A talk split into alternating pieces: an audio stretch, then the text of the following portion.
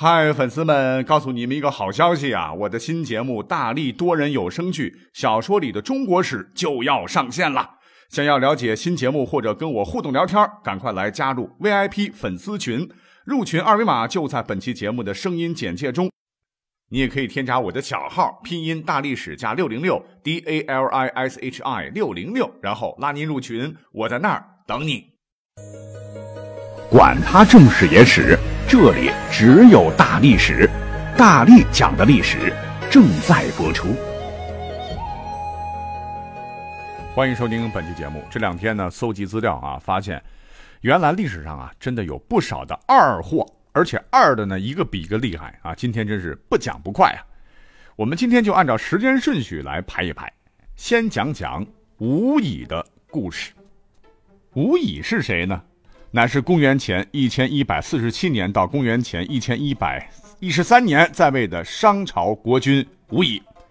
那个时候人们还是比较迷信的哈，凡事都要占卜啊、祈祷啊。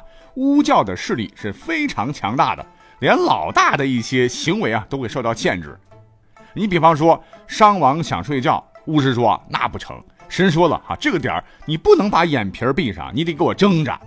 再比方说，商王想娶媳妇儿了。巫师一算说不行啊，神说你看着那个姑娘啊，得留给我们先享用啊，等等吧，搞得巫乙很不爽。这我是王还是你们巫师是王呢？于是乎，不信邪的巫乙啊，为了打击巫教势力，就自个儿想了很多的好点子来证明神明的不存在。他呢，先是制作了一个非常精致的木偶，并且让臣子代替木偶与自己博弈。那臣子啊惧怕无疑，那他是王啊，我们能能赢他吗？所以处处退让。于是无以胜了，无以就宣布自个儿战胜了神明，可见神明是多么的无用。无以自个儿呢还制作了木偶，这个与木偶搏斗啊，结果这个将这些木偶打的是东倒西歪、缺胳膊少腿的。无以也宣布啊，神明还不如自个儿。更过瘾的是呢，这个无以自个儿还做了一个兽皮囊，用野兽皮。做了一个囊啊，里面装满了兽血。吴乙呢就扔高，然后用箭去射，结果射了一个大洞，这血流出来了。吴乙声称啊，自个儿射了老天一脸，天有何用啊？能奈我何？结果话说有一天去渭河打猎，在下雨天呢，这出外去狩猎，因为带着金属物件，突然啪啪啪一个霹雳，他竟然被活活给劈死了。啊，用神秘的代价告诉我们。打了一天下雨，行走，请远离金属物品。那在战国时期呢，也有一个经典，那就是秦武王淫淫淫淫荡，不是淫荡的故事啊。我们可以再好好的复习一下。话说呢，在公元前三百一十年啊，当时的秦惠文王去世了，秦武王即位。这个秦武王啊，这个生儿啊有神力，自幼呢身高体壮啊，勇武好战。喜欢和人比脚力，看谁的力气大。当时的这个大力士，什么任比呀、乌霍呀，还有孟奔等人都因此受到重用。那在公元前三百零七年，秦武王啊，领着自个儿的好兄弟来出巡周都洛邑，领着他们到周的都城转一转、耍一耍，就和乌霍、孟奔等人比赛举鼎。结果他实在低估了这个大铜鼎的重量啊啊！举的时候，嗯。哎，结果体力不支，就被砸断了这个髌骨啊，也就是小腿粉碎性骨折。因为那个时候没有好的骨科医院，所以当天晚上呢，这个秦武王因流血过多是气绝而亡啊，时年二十三岁。当时的这个周赧王闻报大惊啊，还亲自前往哭吊啊，这真是 no 作 no die you are try 啊。那又话说啊，在 N 年后的这个西晋呢。那有位人才啊，唤作陆云，那也有点二啊。陆云是谁呢？乃是三国名将陆逊的孙子。结果呢，这个陆云呢，没有与爷爷一样是驰骋疆场，而是走上了文坛。原本这个陆云呢，也是很聪明的哈，是六岁能文，十六岁就被举荐为官。那就在大家伙都觉得这个陆云的前途是一片大好的时候，那他的一个怪毛病，真的就毁了他的一生啊。什么怪毛病呢？就是笑点非常非常低。按理说吧，爱笑那在咱们现在来讲的话，那是优点嘞，对吧？可是陆云的笑啊，已经到了无法控制的程度啊，世人称之为陆云癖，癖好的癖。那在太康十年，陆云呢，当时去拜见当朝司空张华，啊，谁知道他刚抬眼看到这个张华的模样，就呃，就笑出了声怎么回事呢？啊，因为张华胡子太多太长啊。为了维护仪表啊，这个张华啊，就用这个丝绸的绳子缠着胡须来当装饰。哎，这个陆云就觉得很滑稽啊，就忍不住要笑。正好他哥叫陆基啊，在一旁就瞪他啊，这点礼数你都不懂吗？啊，赶紧给我忍住。结果呢，这个好不容易啊，把这段给忍过去了。那按照礼法啊，陆云见了前辈得要行跪拜礼。就在陆云准备弯腰的时候。哎，他又坚持不住了哈，大笑起来了，哈 哈真真好玩，真好笑，直接就笑抽风了，一头是栽到地上，是笑着打滚儿，让当时的这个张华以及他哥陆基都非常非常尴尬。还好啊，张华这个人，别看官做的大，人品还行啊，没和他一般计较。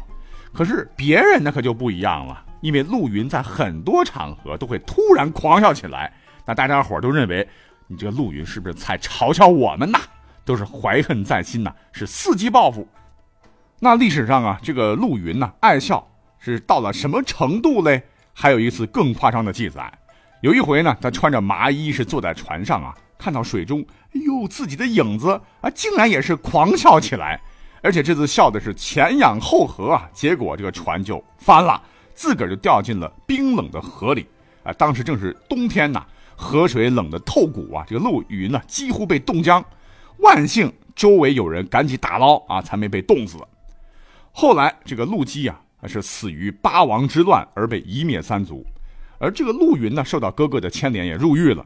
当年啊，被陆云笑过的很多人看到啊，来了机会，集体上书要处死这个陆云。虽然当时有一些爱才之士为陆云求情，但是声音太弱，最终陆云遇害。啊，就想一想啊，这太爱笑啊，有的时候也是二啊，好可怕的说。那么在东晋的时候啊，历史上有位大画家，我们历史课本都学过啊，叫顾恺之。诗人谓之他有三绝，是才绝、画绝和痴绝。总之吧，啊，就是有才。可是太过有才的人啊，往往都有点迂。那当时呢，有个名人叫做桓玄呐，与顾恺之那是好朋友。有一次，这桓玄故意捉弄他，就给了他一个树叶啊，说这个树叶啊是蝉翼叶。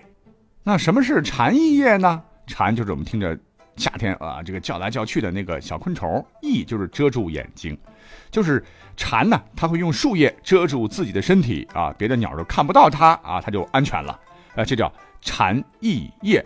传说呢，如果有人呢能够拿到这个树叶来遮住自个儿的眼睛，哎，别人就会看不到它。总之吧，就是隐身树叶。那我们现在人一听，这不是假的，怎么可能呢？可是当时啊，我们这个大画家、大才子啊，这个顾恺之啊，他就真信了，便用这个隐身树叶遮住自个儿的双眼，还问这个桓玄说是否能看得见他。那桓玄那故意逗着玩的恶作剧啊，就说看不到，看不到，看不到。然后呢，还故意对他撒尿啊。而他自个儿还以为是桓玄真的没有看见他啊，才将小便撒到自个儿身上的，是非常开心。事后呢，还真的将这片柳叶珍藏起来。哎，这二的实在是有点可爱了。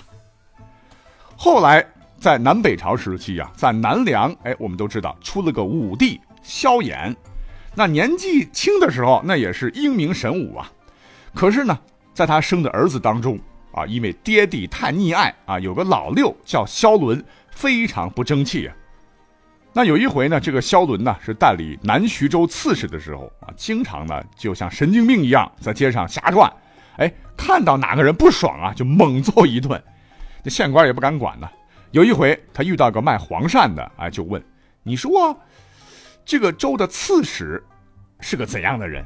他好不好呢？”那个人就回答啊，说这个刺史啊非常糟糕啊，这个浮躁暴虐，不是好人呐。萧伦一听是火冒三丈，就当左右呢掰开了这个人的嘴，把这个黄鳝就塞了进去，这黄鳝是油进腹中啊，这个人是倒地身亡。从此以后，这个州的人都接受教训了啊，以后从此啊不要和陌生人说话。那还有一次，他在路边呢，哎，碰到一辆丧车，结果呢，二话不说上前就夺过孝子的丧服穿在自个儿身上，然后趴在地上是嚎啕大哭啊，爹呀，你死的太早了。他觉得挺好玩的事儿。可是梁武帝听说以后，就派人把他痛骂一顿。本来这事儿，哎，过去就行了啊。可这小子呢，心里觉得堵得慌啊，心想：你这个老东西啊，竟然敢骂我，瞧好吧你！于是他自个儿做了一口棺材，让手底下的人呢，一个叫司马炎的人啊，就当自个儿的父亲躺在里面，然后是假戏真做，然后再配上灵车、挽歌、花圈什么的。然后派上一堆的人啊，给尚且健在的老爹梁武帝送殡，啊，大家一定要哭啊！哈，哭的声音越大，赏钱越多，是诅咒亲爹早死早超生啊！要说呢，这个司马崔啊，被强迫穿了寿衣，躺在棺材里，那一个大活人呢，白白当了回死人，又被风光大葬，求他的心理阴影面积有多大啊？他是一气之下呢，就骑快马跑到都城健康，向武帝诉说此事。武帝听闻，什么还竟然有这事，大怒啊！王八犊子，朕饶不了你！是立即将儿子这个萧伦呢捉拿下狱。后来萧伦自杀于狱中啊！你看历史上，诅咒亲爹早死早超生的这个二货，哎，也真是没谁了。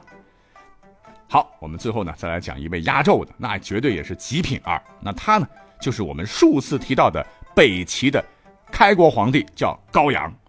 其实平心而论呢，前期这个高阳还是可以的。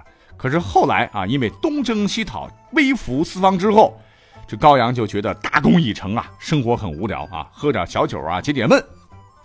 谁知道啊，这一喝了不得了，喝大发了，天天是喝酒，还是夜夜的喝酒，结果导致自个儿是酒精中毒了啊，行为变得也是荒腔走板。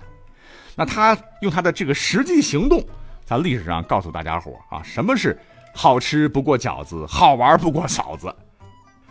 因为他父亲高欢死后啊，留下了不少的妻妾啊，其中有一个叫做尔朱朱娥的这样的一个姬妾，虽然人近中年，但是风韵犹存呐。这高阳啊，有一次见到这位后妈后啊，不禁是色心大起啊，竟然想当场强行无礼。那尔朱英娥当然是不干了哈，一个是我是你后妈，你爸的女人，再一点我比你大这么多。你这这是乱伦呐！因为他这个拼死拒绝啊，结果惹恼了这个高阳啊，竟然被高阳一刀砍去，随即是身首异处。